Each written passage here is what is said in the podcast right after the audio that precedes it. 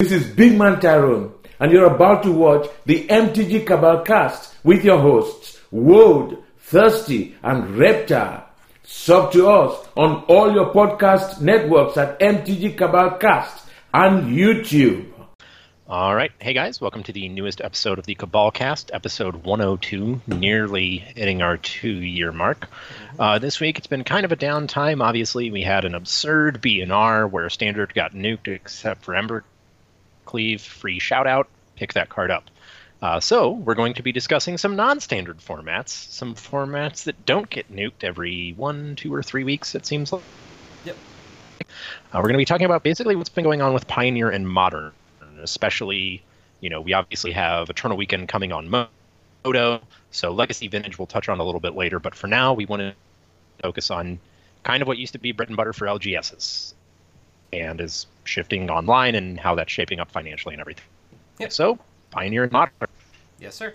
Uh, so for a while, modern was basically uh, cock of the walk. It uh, it was Yeah. the most popular format in paper and on Moto, and then we lost paper play, and it maintained that lead on Moto until you know Pioneer came in and, and burned really brightly through a number of bannings into a stall out essentially Boy.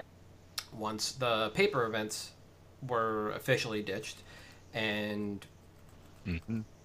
WotC seems to cast their gaze elsewhere for format maintenance. So Pioneer stalls out, Modern continues to climb, and we talk about Modern a lot on this cast in that time period. And we were looking at some decks that kind of came up in the interim, uh, citing Ad Nauseam uh, because of Thassa's Oracle, and that kind of rejuvenated some odds and ends in Modern and put some eyes back on that in the in, you know in the in between as well. We also got Jumpstart, which went straight into historic on Arena and royally screwed some things there with Muxus. Although that format has finally been rebalanced, and so we kind of come back round to Pioneer now, having seen a number of bans and unbans from the summer, and it seems like the format is finally being revisited by players. It does it didn't really need any more intervention from WotC outside from some work in Q3 this year. But players are coming back because it looks like the format has basically stopped its tailspin of the same, you know, three to five decks. And so what what what brought about this topic really was we noticed that on uh, MTG decks where it's a lot easier to kind of sort out events that pioneer events are firing basically at the same rate that modern events are if you discount all the unique FNM style events that are being held by companies that aren't Hareruya. Modern just shotguns events, but they're all these unique LGS level events. And that's awesome because it makes the format look super popular. And it's great because it keeps people interested. But at the same time, Pioneer doesn't get that much exposure because people aren't holding these events. What we are looking at instead aren't just the leagues, which are constantly firing for Pioneer and Modern, but the number Yeah. of people in the challenges, which are capping at 32 for Pioneer and Modern, Yep. and the prelims, which are actually seeing the same amount of players or more compared to modern Yeah. over the last month or so. That's what actually brought us around to this topic. Was that was looking at WotC sponsored events, how often they were firing, if they were capping, and what the average attendance was. And if you take a look at this for September, you will see the Pioneers firing basically the same number of WotC sponsored events with the same or better attendance than modern right now. Yeah. And I think part of this kind of does go back to, like you said, format maintenance and the fact that the lack of format maintenance for these two has gone in opposite directions. Because in one instance of modern, it's just stupid. Mhm. Uh, it's allowed a lot of strategies to go on unchecked. You've got Uro out of control when you don't have the same control cards that you do in like Legacy or something Yep. that can help with the power level. And it's a lot more of an unfair metagame. And when unfair metagames go unchecked, it actually becomes very unfun. Mhm. Uh, it's, you know, vintage, despite what anybody thinks, is a pretty fair format. So Yeah. that going unchecked is a different story. And Pioneer is very much a fair format. that has gone unchecked. And mm-hmm. while new sets have come out and new cards have entered, they haven't had the synergies that they have in modern that's allowed the modern metagame to become a little bit more degenerate. Whereas Pioneer, it's still, you know, you've got Lotus Combo, you've got Omnath, whatever. But by and large, it's a fair format. Yes. And I think that it's interesting to see that while standard has been absolutely out of control, modern has been absolutely out of control, legacy and vintage were abandoned, people started kind of flocking to this fair field, so to speak. Yes. Uh, of like, you know, auras and Niv-to-Light and mono black aggro and, you know, humans or mono white aggro, whatever you want to call it. And like, yep. you still have decks like Gruul Midrange stomping around too that people play. And it's, you know, while everything's been going on, it's interesting to me that that's been where people have gravitated towards, is towards these fair strategies that seem to be what Wizards is placing an emphasis on. Yeah, absolutely. Basically, what we saw was in back to back months, uh, July and August, some format cleanup for Pioneer. WotC brought back Oath of Nissa. They unbanned that in July, and they let the following cards run roughshod over the format after Oath was unbanned until August. Inverter of Truths, uh, Kethis, the Hidden Hand, Underworld Breach, and Walking Ballista. All four of those cards were then banned in August. Of the top seven decks, those cards were in three of the seven. After that, what we saw was the decks on the outside of those seven, the control and the mid range decks, actually do come back, and the aggro strategies do change. The premier aggro decks, while Mono Black still maintains its kind of, you know, um, its role as tops top shot for uh, aggressive decks. We are seeing, like you mentioned, uh, the Gruul aggro deck that is currently uh, tearing it up. We are seeing black white humans. We are seeing goblins or uh, mono red aggro, whatever, yeah. however you want to look at that deck. All are now able to flourish. Azor Control, which was there, can actually be a top ten deck instead of looking uh, at the out from the outside looking in. Outside looking in, yeah. Yeah, and they basically just took care of some of the degeneracy in the format that allowed it pushed the format too far. And the way I phrase this is that when they cut all those cards loose, when they cut Inverter loose and they cut uh, Walking Ballista loose, the rest of the format was able to catch up. But in reality, yeah. the format just kind of slowed down enough so that all those other strategies were become good enough. Inverter wasn't necessarily a combo deck. It has a combo finish, but it is, or was rather, at its heart, blue black control with an inevitable end. You just inverted somebody out or chased somebody yeah. out or Thassa's Oracle somebody out. The deck wasn't dedicated to the combo, it was dedicated to holding control of the game and then eventually winning with Inverter game one. And in games two and three, you could swap, swap over to a pack rat plan and just value somebody yeah. out with pack rats. You know, that's not a that's not really a combo deck. A dedicated combo deck can't just switch gears like that unless you're changing from like, you know, Belcher to Doomsday or something. Some weird shift yeah. like that, and you'd have to dedicate all your slots to do that. So this just allowed the rest of the format to just kind of blossom, and now we're seeing, you know, all pillars of the format take root. Yeah. And I think it's super important that WotC groom finally came back to groom this format instead of just letting it wither and die like we thought it was going to for the majority of the summer. I, we said that multiple times on the cast yeah. that it seemed that was the way it was going to, and for whether by design or not, uh, they they actually have a the one of the only healthy metagames that's widely played where you have aggro, you have mid range, you have control, you have combo, like you said gutting those cards to the format allowed the other pillars to catch up. Mm-hmm.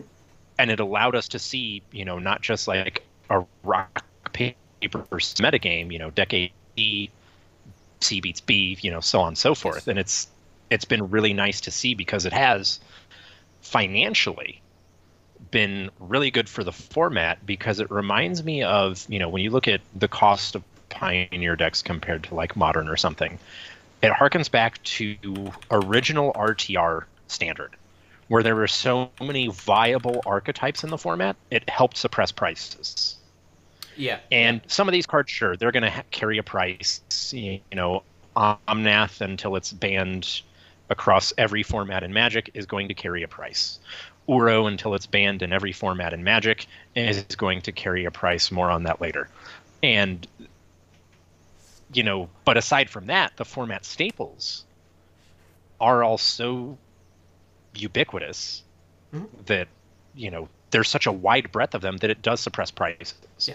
It's not an instance where you need, well, you're playing black in the form, right? You need three Lily of the Veil. Uh, you're playing a lands deck, you need four Mox Diamonds. Like, there's so many different archetypes within, you know, aggro, within control, Mhm. that it does diversify the price of these singles. So you're seeing an affordable paper format, which has more and it's a non-rotating format. Eh, sure, whatever. Yeah, why not? I'll take it.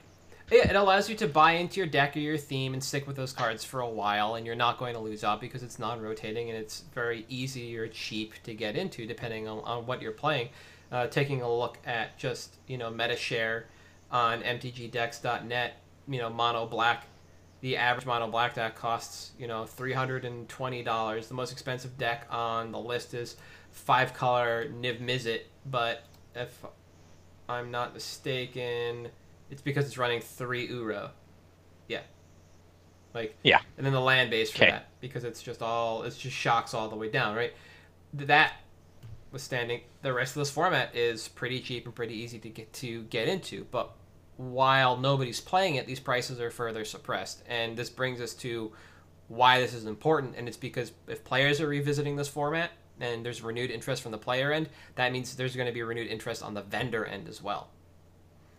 So instead of just pushing away your Pioneer stock or shifting things that should or might see Pioneer play to bulk because the format was essentially rotting on the vine, renewed interest in this Yeah. format means a, a renewed view from a specular a speculatory standpoint. So al- along with players, you know, if you want to finance on this format, you've got to start paying attention again to this format. All the cards that we looked at previously uh, that were picks, you know, in the past year for this format are all live again. This is the mono red deck Yeah. uh, playing the the mono red uh, god from Amonkhet again. No, it's not playing Hazoret. Not yet.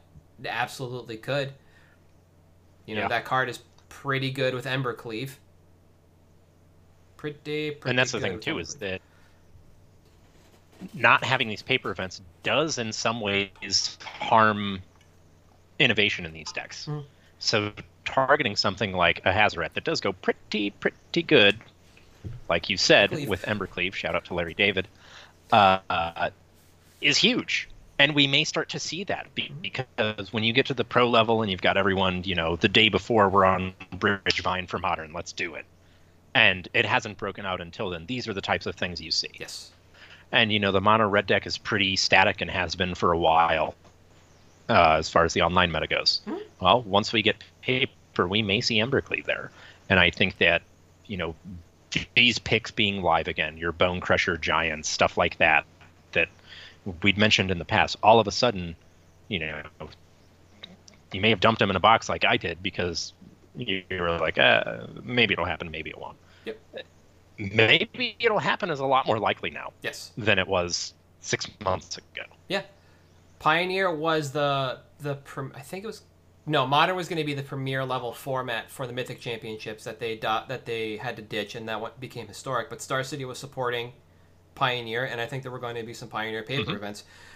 So as long as the the player base is there and supporting this format on Moto, there still exists the opportunity that these events come back in paper once we get paper magic back. So this just, you know, compiles or not piles, just just compounds why you need to go back and start looking at this format again. Even if it's just to track what you have, you know, sitting around. If you've forgotten Yeah. about it, start looking at it again.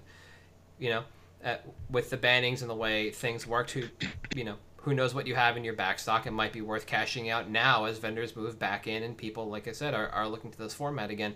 There's going to come a a point in time where somewhere on this planet people are going to be able to play paper magic fairly reliably and this could be that format and you know, thus you begin Yeah. to have your finance drivers, and it is very important that you you know understand and keep tabs on this, especially because this is kind of meant to take over a modern spot. So anything that rotates out of standard immediately falls into you know the trap of pioneer. And if this is going to be something you want to to care about, you know, no better time than now to start you know renewing your own interest in this format as a collector, as a player, and start taking advantage of the resources out there between MTG Decks and MTG Meta. Um, I think Goldfish has some stuff going on there too. Like these aggregate sites Yeah. are, are where you're going to, to need to go to take a look at this. There's some champions on Twitter. I think Todd Anderson, Ryan Overturf are still playing the format pretty heavily. Mm-hmm. You know, these are you know people you need to follow. These content creators that are going to basically be driving these events from now on until we get to something like you mentioned, Eternal Weekend, where I think they're just going to be running Yeah. any any event that anybody wants that isn't one of the premier events, i.e., Legacy and Vintage. They're just going to, I think they're just going to fire Yeah. via Discord. I think that's the plan. Yeah. Like, and I, I think that getting ahead of these, like we've always said on this cast, having your curated network of information is important, and especially on something like this because it is, as we've touched on, such a unique time in Magic where we don't have paper events, so that liquidity and that financial viability isn't necessarily there Yeah. now. Uh, we may be getting to that point soon. And if it's any time within the next couple months and this pioneer trend continues, that's going to be a huge opportunity for some of these decks to go from a couple hundred bucks to six or seven hundred, Mhm. just because of the increased exposure and the increased playability of them. yeah, a- and you know that's the unique thing about the hobby is it's all tied to playability. And right now, unless it's EDH, not super playable. Mhm. But if you pay attention to the metagames and you see what's shifting, you can get in on something like a Lotus Field deck now, knowing that well, it's incredibly good online, and a playset of Lotus Fields is like fifteen bucks. When a year ago it was fifteen dollars for a Lotus Field. Yeah, There's no reason we couldn't get back to fifteen dollars per Lotus Field absolutely. if this continues. Absolutely. So- Yeah. And uh, at that point, Lotus Breach uh, wasn't even the best deck in the format. It was one of the best decks in the format. It had a really rough inverter matchup. It did lose Underworld Breach, but it did pick up uh, that 7 CMC sorcery from uh, M21. Peer into the abyss. Yes, Peer into the Abyss, where you basically just draw Yeah. half your library and lose half your life and combo out from there, and you play Omniscience uh, out Yep. of the sideboard as well to just combo out. Like the, the deck has been kind of rekajiggered, but it still has to compete with some incredibly fast uh, aggro decks that'll just you know clock you on four. That's it. You know. Yeah. And you know, just to, to tie it all back with Pioneer coming back, you know, this this renews our specs. You know, personally, this renews our specs in the cast, and because it's Pioneer's been down for so long, we wanted to make sure that you know everybody who follows us, who you know through our, our Discord, Twitter, etc., It knows that you know we're going to start looking back to Pioneer now because players are caring, vendors are caring, you should care. Yep. So, That's how it works. Yep. So that- Picks. I have a great one for Pioneer. Yeah, it's true. It's true. I've been wondering about this card for a while, and I wanted to say something on Twitter because this this is a card that boggles my mind, and it just and bothers me Yeah. at the same time. So I'm glad you picked it, so I can just Yeah. grumble at you this entire time. So you can go first. The roles are reversed for once. yeah. Uh, so my pick this week, as I mentioned before, we'd have more on Uro later. So, Uro. Here's the thing. The card didn't really get affected by the ban financially. It's probably not going to because it's still incredibly playable in EDH. It's still incredibly playable in Modern. It's still an incredibly playable good card. hmm That's just a fact. The thing is, the formats that it's best in are not being played right now in paper. Formats like Pioneer, where this card can be a rock star. Formats like Legacy, where the card is as ubiquitous as Oko almost at this point. Yeah, pretty bad. They go close to hand in hand. And when those events come back, and I do think it is a matter of when, not if, uh, the $30 price tag that this card carries is not going to be sufficient. Like it's, it will be back up to $50, I would expect, back to what it was in standard. And it will always have an absurd amount of EDH playability. So, while we haven't seen currently, I think we could see it retreat about four to five dollars Mhm. tops. I know it's not great when it's already thirty, but I think if you can pick this up in a trade for some stuff that you picked up at you know sixty to seventy percent straight across for an Uro, that seems great to me. It's going to be hard to lose on that, I would think, Yeah. because the card is an absolute house and it is not going anywhere No. it, it, I, it shouldn't be banned in Legacy. It shouldn't be banned in Vintage. It's never going to get banned in EDH, and the card is insane in all of those formats. Pioneer, I think it's great. Who knows if it's going to get banned or not? At one point, everyone thought it, it should be, in the metagame adapted. Hallelujah! Thanks for that. Yeah. But I think that this card easily has within the next six months a fifty dollar price tag.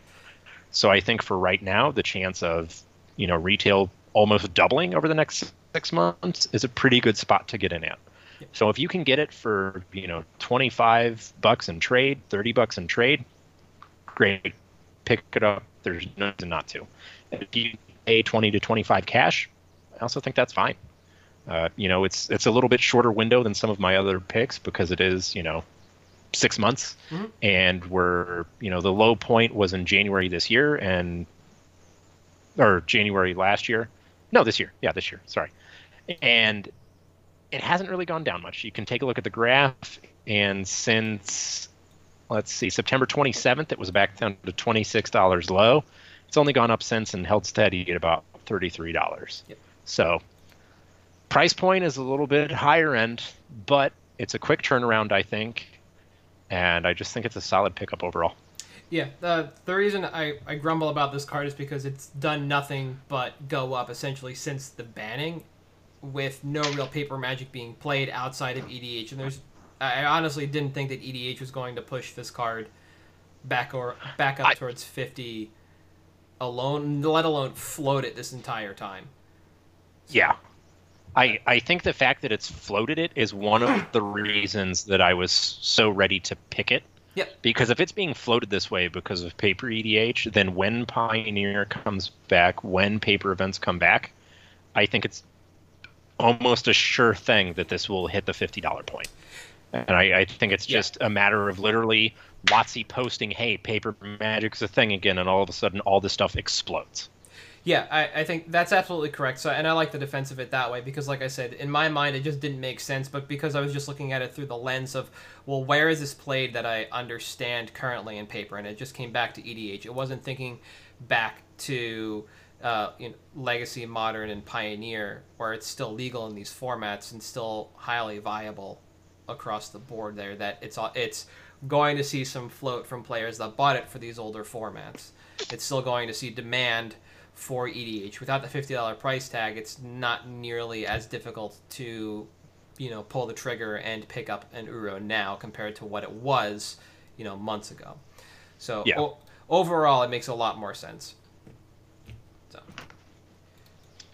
Glad I could somewhat make a believer out of you then. yeah, yeah. I've been sitting on my one Uro forever, and I, I've I wrestle with the decision to sell it or keep it every day. Every day. Yeah.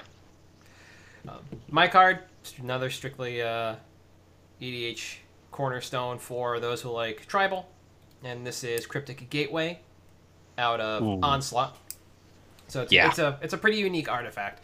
Uh, Ons- Onslaught block uh, didn't start out creature heavy, but it had legions uh, inside of it, which was the all creature set. So it makes sense that you're just going to be able to shove creatures through an artifact out of Onslaught block, much like uh, was it the Draconic Arch from Invasion. Yeah. So this is a card where if you take a look at the stocks graph far enough back, it had this insane spike that's just completely unsustainable. It spikes up to like ten dollars all of a sudden, and then, and then drops back down. You know, pretty understandably. And right, it's been on a, a slow f- float up for the last couple of months, ever so slightly on the uptick. Um, interestingly enough, we started to see a little bit of uh, attribution on TCG numbers finally, where the number of LP or better copies have fi- finally really dwindled under 100 down to about 92 and the market price has really only been about $4.15 for a couple months plus or minus 2 cents. However ck's buy list has done nothing but go up in the last month and it's not going to sound like a lot but it's gone up by about a dollar and their quantity for buy has not changed. It's been like steady again somewhere around 20 plus or minus 4 so they're they're bringing in and they're moving this card and it doesn't really seem like they have a problem with it the increase of, of buy list price however is what intrigues me if most of the stock numbers seem to be staying the same so that means there's demand, enough demand for it that they have to raise the buy price to bring it in okay. yep so uh, EDH playability. This is where it gets a little interesting because really, when you look at this, it tells an interesting tale. And the tale is there's a lot of slivers up here because Cryptic Gateway is basically another sliver general. You just stuff all yep. your slivers through Cryptic Gateway and combo out. You don't cast them, you just put them into play. So it triggers a card like Intruder Alarm that says whenever a creature enters the battlefield, you untap all your other creatures. So at the same time, you're making infinite mana uh, with your mana slivers. Yeah, exactly. And you just two slivers, make another sliver, two slivers, make another sliver, on and on and on. Moreover, Wizards is one of the other next more uh, most popular tribes, yep. either mono blue or through um, something like Kanji, which is a, little interesting. Kanji kind of goes both ways. Kanji is sometimes a bird angel hybrid thing. Sometimes it's just blue yeah. white wizards, whatever. When wizards are represented a handful of times. And then this is the interesting one, and this is what what I thought started to push the number on uh, on buy list. There's Morophon the Boundless. Now Morophon the Boundless is actually super innocuous, and this like this is really why I picked this card. Morophon the Boundless is actually the front for an Elementals EDH deck. And Elementals just got Omnath. Yep which now means renewed interest. And things like Risen Reef just look at when a card enters the battlefield. So again, as you're just stuffing things through Cryptic Cryptic Gateway, you're going to be triggering uh, Risen Reef. Elementals are in blue. That allows you to do things with Intruder Alarm and other various uh, combo cards there. It's anything that kind of involves base blue is extremely powerful with this card. It also dumps big dumb dragons into play. Which is great. Yes. Karrthus is up there. Let's drive the market. Yes. Karrthus is up there. That's why. So we're seeing renewed interest in this card because we just get Omnath a bunch more elementals over the last year. It just kind of like beefs up that tribe and you can also do some shenanigans. Uh, Mistform Ultimus is on this, and there's a shapeshifter deck that just kind of twists its way into everything. So that that goes in elementals. It's ridiculous. Rats too, cool rats, whatever. The they're fun. They are. They are. The my expectation for this card was that it was going to take a lot longer for buy numbers to go up without seeing an increase in market price overall. So I rewrote my timeline on this for uh, I don't know like five or six times. And at the end of the day, I think Cryptic Gateway right now is going to see a longer lull than most other cards uh, after Zendikar people are buying back into EDH staples. So now's the right time to get in. And between now and the first set of 2021, we have Commander Legends and uh, Jumpstart backstock coming in both of which have the ability to add more to these tribes or new tribes in general. Well, we know what's yeah. in Jumpstart, right? Jumpstart is adding stuff to these tribes. Yeah.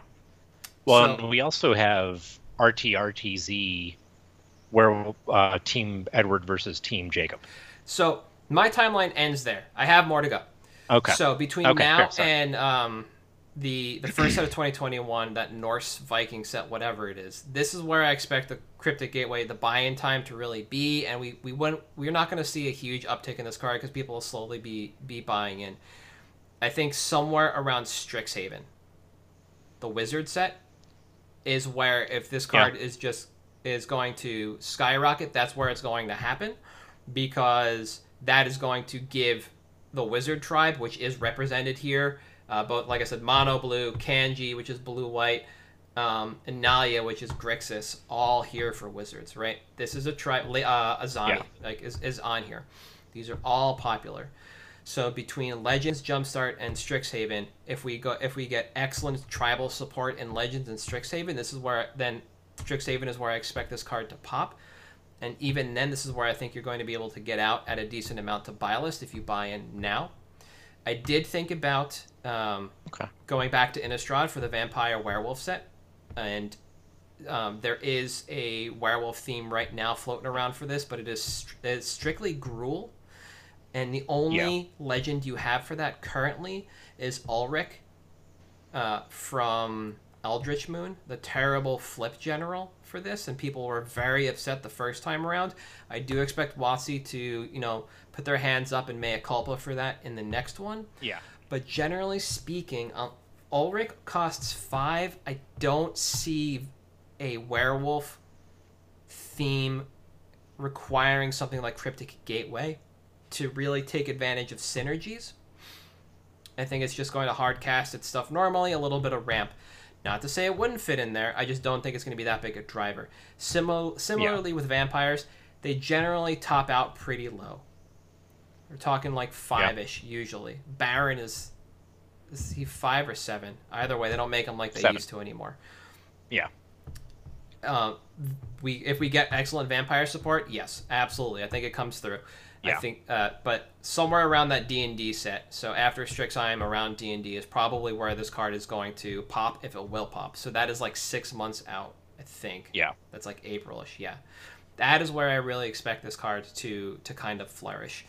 But now is the window to buy in. Now Yeah. now is when you should be looking towards this. The only thing that could change this and push up this timeline is if any of the sliver generals that aren't queen are reprinted in hmm. commander legends there's a chance that brings renewed interest to the tribe the best general Yeah. for that deck fight me you'll lose is overlord and that card is not that pricey it's about 17 for the set normally it's been reprinted a few times if they reprint hive uh, not hive lord um, sliver coat of arms do you remember the name Yeah. Uh, Legion. Yeah, if they reprint Sliver Legion, the one like Yeah. the second most expensive sliver in the deck, that can push people back into the Sliver tribe, and that will pop this card. Like I Yeah. can almost guarantee you that'll pop this card. So keep your eyes out for that. Look at Cryptic Gateway. I think this is a card that is right, it's right now four dollars. It if it hits ten dollars in six months, I think that's sustainable. If it hits it prior to that, because we get great slivers in Legends, I think ten dollars is also sustainable. I don't think we're going to see a reprint on this card because it's a weird effect where you just stuff things through a gate. Yeah. They don't make them like this anymore. So it's not going to get the Slate of Ancestry treatment and get a standard reprint. Oh God. And it, I forgot about that. Ah. it looks terrible with the ninth ed border or whatever it is. It's absolutely, does. it's atrocious. But It's so bad. Cryptic Gateway is uh, a sleeper card for now. I do expect it to pop, and we're, with the great tribal opportunities we have coming up, this is where I expect it to just go and never come back. Six months. So Yeah. that's it for me on picks. I think it's a solid one. Uh, I also think your timeline's really good, and reprint risk wise, you're pretty much looking at Commander Legends. I could maybe see it thematically in Return to Return to Zendikar, but that doesn't really make sense to me because, like you said, this isn't the type of effect they like for Standard. No, It's just not. So exactly. Yeah, they don't Yeah. want. They got rid of Elvish Piper. That's no longer a standard card. That's too good. I think. yeah, exactly. And if if that's the case, then well, all right, they're not doing something like this. There's just no way. Yes, exactly. Yep. yeah. So, Slate, Slate of Ancestry. If you don't play Yeah. it and you play a tribal deck that isn't like something weird, and you don't need it in elves, like look into this card. Yeah. It's a beaut. It's a gem. I pretty love great. it. But I think it's going to be it- it for us this week, everybody. We will catch you next week with something to talk about that isn't Pioneer, probably EDH, because why not? Yeah. That's the way it goes now. But for MTG Cabalcast, I am at Halt, I am Reptar on Twitter, and you are. At Thirsty Sizzler. We'll see you guys next week. See ya.